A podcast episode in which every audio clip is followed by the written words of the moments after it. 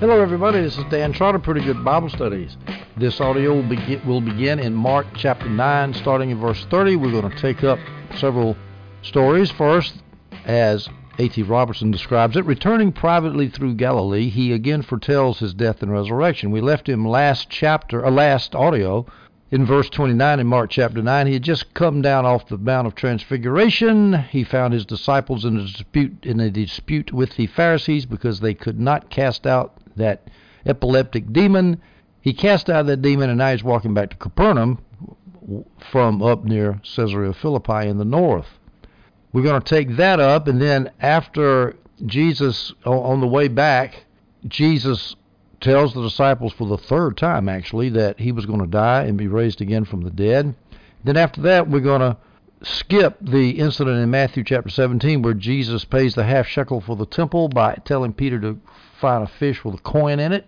That's dis- discussed in Matthew, but not in Mark, so we'll skip that. And then the next thing we're going to talk about is they're still in Capernaum, getting ready to go down to Jerusalem where Jesus will be crucified. The twelve contend as to who shall be the greatest under the Messiah's reign. And Jesus tells them, look, if you're going to be a subject in the kingdom of God, you've got to be childlike. So that'll take us down to Mark 9, verse 37. We're just going to do eight verses, eight verses in this audio. So Let's take Jesus now at the foot of the Mount of Transfiguration, Mark 9, verse 30 through 32. Well, let's start with verse 30. Then they left that place and made their way through Galilee, but he did not want anyone to know it. They left that place, that's Caesarea Philippi, which was near Mount Hermon, which I'm assuming is where the Mount of Transfiguration was. And they made their way through Galilee. In other words, they, they're going back down toward Capernaum. Now, why did Jesus do no more public ministry? Mark adds the detail that the other synoptics don't add that he didn't Jesus did not want anybody to know that they were walking through Galilee. No more public ministry for Jesus. This is it. It's over. Why? Well, he did not have the time to be delayed before he went to Jerusalem to be crucified. He knew he would be killed at Passover because he's the Passover lamb. In order for him to be the Passover lamb, he had to get down there to Jerusalem before the Passover, and it was fast approaching. John Gill adds this. He said that Jesus wanted to have private time with his disciples to prepare them for what lay ahead. Let me read the quote from Gill. Quote, by comparing Matthew 17:22 and 23 with Luke 9:43 and 44 with this passage in Mark, we gather that as our Lord's reason for going through Galilee more privately than usual on this occasion was to reiterate to them the announcement which had so shocked them at the first mention of it, and thus familiarize them with it little and little. So this was his reason for enjoining silence upon them as to their present movements. Now we're going to see as we go through this that Jesus has predicted both his death and resurrection three times in a short period of time. First at Caesarea Philippi when Philip's when Peter said, No, no, no, you can't be killed. And then when he was coming down from the Mount of Transfiguration that morning after he came down, he said the same thing. And then we're going to see on the way back to Capernaum, he says the same thing. And the disciples had a hard time with it. Now, let me talk about the parallels here. Uh, Mark 9, the parallel with this story that we're talking about now is in Matthew 17, verses 22 and 23, and Luke 9, verses 43 through 45. In Mark 9:31 continuing with our story, the scripture says this, "For he was teaching his disciples and telling them, the Son of Man is being betrayed into the hands of men. They will kill him, and after he is killed, he will rise 3 days later." But they did not understand this statement, and they were afraid to ask him. The Son of Man is a messianic title.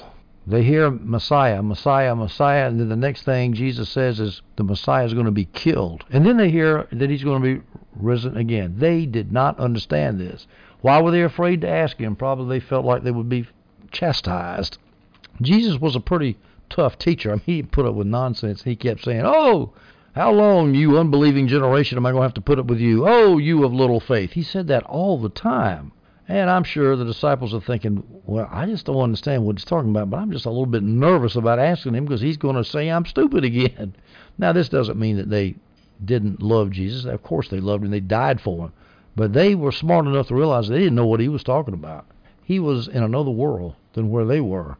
And one reason they didn't understand it is because when they thought Messiah, they were thinking Messianic kingdom. They're thinking glory, political victory, military victory, and we'll see later, they even started arguing about who was going to be the greatest in that kingdom. And here Jesus is talking about dying. If he dies, what happens to our messianic kingdom? And who's going to get to sit at the right and left hand of Jesus if he's dead? Now, some people have raised a problem about how in the world could the disciples be ignorant of Jesus' death and resurrection. As I said three times, he said this. If Caesarea Philippi coming down from the Mount of Transfiguration, and now, right here in this verse, which is on the way to Capernaum, in Mark 9, verse 31, he said the same thing three times. And so people have raised a problem about that, and they said, well, how could they not have understood? Well, here's some options to explain that. One, maybe they understood what Jesus said about being killed because that was straightforward according to John Gill, but what they couldn't understand is how such a holy and just man could be put to death. Yeah, we understand you say you're going to be killed, Jesus, but why? You're doing miracles. You're teaching, you're preaching love and compassion. Their notions of the Messiah, how could they fit in with Jesus being killed? Didn't make any sense. And they also didn't know what rising from the dead, because nobody had risen from the dead that they knew of. So what does that mean? What do you mean rising from the dead? Well, I think that explains it. They they just didn't understand the implication. They understood the physical fact of dying, but I'm not sure they understood the physical fact of rising from the dead, and they certainly didn't understand the implications of a glorious Messiah being killed. So Jesus was kept dr- trying to drill it into their heads. Some people try to explain it that the they that didn't understand were the other nine disciples because they were more spiritually obtuse than Peter, James, and John. This is Adam Clarke's idea. I do not believe that. I believe that Peter, James, and John were just as obtuse as the other nine. I don't think we ought to make distinctions that way. Let's remin- reminisce a little bit here when they were coming down from the mountain in Mark 9:10. They kept this word to themselves, discussing what rising from the dead meant. That's when Jesus said, "Don't tell anybody about this Mount of Transfiguration until I've risen from the dead." And so they have to think, yeah, well, what does that mean? Dying? Because if you rise from the dead, that means you have to die first. How can the Messiah die? And they're discussing that. They were discussing amongst themselves what in the world that was. And then you recall at Caesarea Philippi when Jesus said he was going to die and be ris- risen again. Peter said, no, no, no. And he rebuked Jesus. And then Jesus turned around, looked at the disciples, rebuked Peter, and said, Get behind me, Satan, because you're not thinking about God's concerns but man's. So we have the problem in the disciple in the band of disciples here. They didn't understand what Jesus was about to go through. They weren't prepared. Now these disciples, I said they were afraid to be upbraided for their stupidity and unbelief, which is perfectly logical, and especially when you consider that they had just been rebuked for their lack of faith in delivering the demon-possessed boy. Why couldn't we deliver him, Jesus? Because you didn't pray and fast enough, or you didn't pray enough, and you didn't have enough faith. Jesus explicitly told them.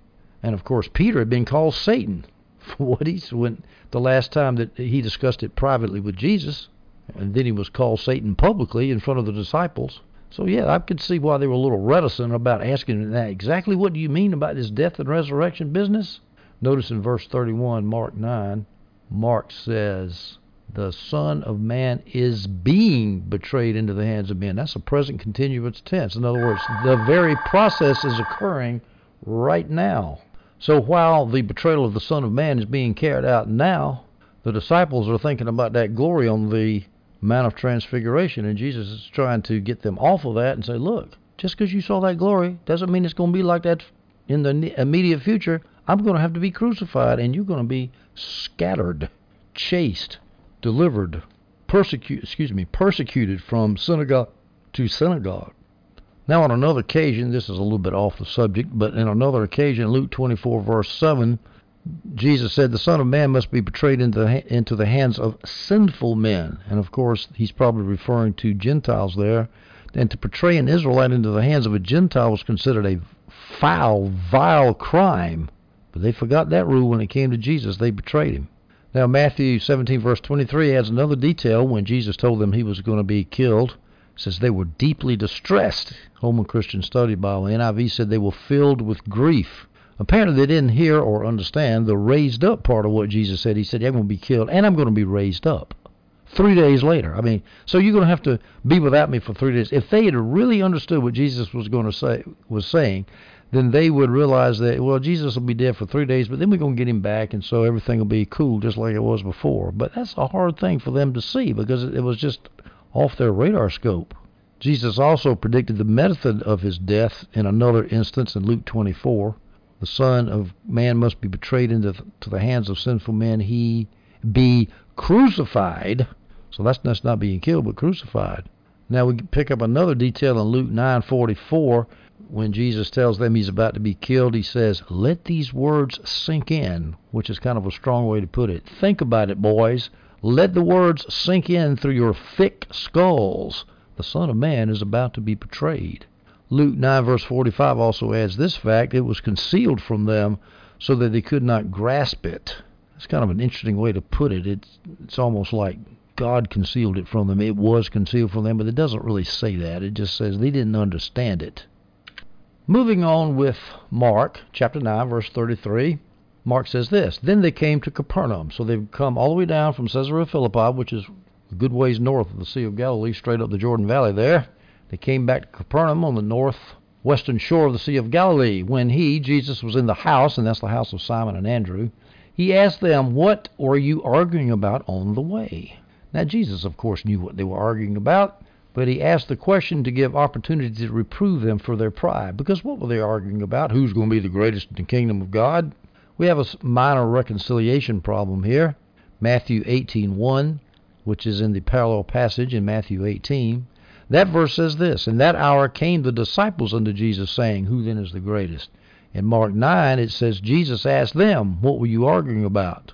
So the disciples raised the question in Matthew, Jesus raised the question in Mark. Here are some options on how you can reconcile that. One the, or two of them first referred the matter to Jesus on the way to Capernaum, and then Jesus didn't answer until they got to Capernaum, and then he brought it up again. Here's another way to reconcile it. Upon arrival at Capernaum, Jesus asked the, the disciples first. He talks first, who's the greatest? The disciples were too ashamed to answer, but um, upon reflecting what Jesus knew what they were talking about, they then took courage and asked Jesus who was the greatest. In other words, they repeated the question that Jesus had asked them. So that's not too hard to reconcile. Moving on to verse 34 in Mark 9, but they were silent. The disciples were silent because on the way they had been arguing with one another about who was the greatest. Parallel passage in 18:1, the question was that they asked Jesus who is greatest in the kingdom of heaven. So they're talking about the kingdom, the messianic kingdom. That's what they're interested in. Now, this topic of who was greatest in the kingdom of heaven came up more than once with the disciples. Once in Luke 22, verse 24, then a dispute also arose, them, arose among them about who should be considered the greatest. This is at a different time. This is in, and then in Mark 10, verses 35 through 37. And James and John, the sons of Zebedee, approached him and said, Teacher, we want you to do something for us if we ask you. What do you want me to do for you? He asked them. They answered him, Allow us to sit at your right and your left in your glory. So those are other situations where these people are worried about their spot in the temporal kingdom that they expected. All the while Jesus is getting ready to be crucified, the disciples are getting ready to rule in power and glory. Now, when it says a dispute among them arose as they traveled back to Capernaum. Obviously, that Jesus had left them alone, otherwise they wouldn't be able to have that dispute. So Jesus told them the painful news of his impending death, and then he let them travel by themselves. Why? Jamieson, Fausset, and Brown gives two possible reasons. One, to give himself privacy to contemplate what was about to happen. Two, to give the disciples time to discuss and prepare themselves for the crucifixion which of course did not happen. They were too busy talking about who was going to be the big shot. Mark 9:35, sitting down, Jesus sitting down. He called the twelve and said to him, sitting is how rabbis taught, by the way. It was a usual position for Jewish rabbis to teach. Sitting down, he called the twelve and said to them, If anyone wants to be first, he must be last of all and a servant of all. And so now Jesus gives the famous comparison of a child, someone that wants to be a leader in the kingdom of God must be like a child, which of course is not the way the disciples were thinking. Mark 9:36 through 37, he continues, Then he took a child and had him stand among them. And taking him in his arms, he said to them, Whoever welcomes one little child such as this in my name welcomes me. And whoever welcomes me does not welcome me, but him who sent me. So you want to make God happy, make Jesus happy. You want to make Jesus happy, take care of the little children and get down on their level. Don't forget them. How many times are they forgotten in church? Oh, let's go park them in the nursery. Get them out of the way so we can listen to that great, exciting sermon. Even though sermons didn't exist in the New Testament church, we're going to listen to that and we're going to shovel, shuffle the kids off into the nursery. No, no, no, no. That's not the way it's supposed to be. the bit about Jesus taking the child in his arms, that's a detail that Mark adds. is not mentioned in the other parallel passage. In Luke 9, verse 47, it says, Jesus knowing the thoughts of their hearts. How did he know? Well, maybe he heard it, heard them talking on the way, or maybe he just could look. He knew them well enough to know. I don't think this is supernatural. I think that their attitude was pretty obvious. Matthew 18, 2 through 5 says this Then he called a child to him and had him stand among them. I assure you, he said, unless you are converted and become like children, converted means you have to change. There he explicitly tells the disciples, You need to change, guys. Unless you change and become like children, you will never enter the kingdom of heaven. Therefore, whoever humbles himself like this child, this one is the greatest in the kingdom of heaven. And whoever welcomes one child like this in my name welcomes me. The application points of that's pretty obvious. And think about all these hotshot pastor popes think that they're God's gift to the world and they're going to tell all the little babies in their congregation how to do this, how to believe this, and how to do that.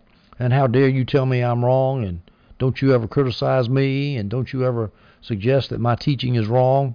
There's too many people like that. If they would just listen to what Jesus said about children and behave like a child, you're not going to act arrogant anymore. Now, when Jesus compares someone great in the kingdom to a child, he's referring to the positive aspects of children. They're trusting, they're unpretentious, they're humble, they're free from ambition.